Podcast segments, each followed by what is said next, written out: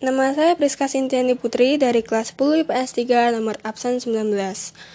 Saya akan memberikan penjelasan dan alasan tentang cerita tersebut.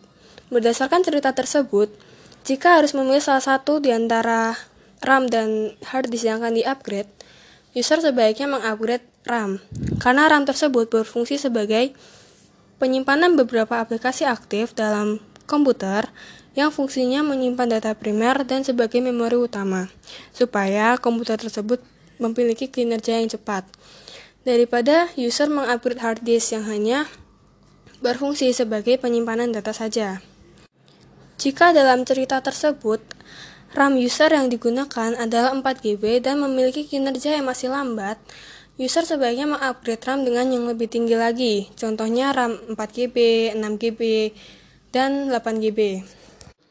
Tidak masalah dengan hard disk yang masih 500 GB.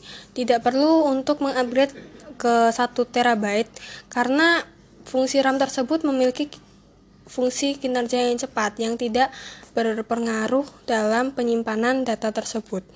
Sekian penjelasan dari saya. Terima kasih.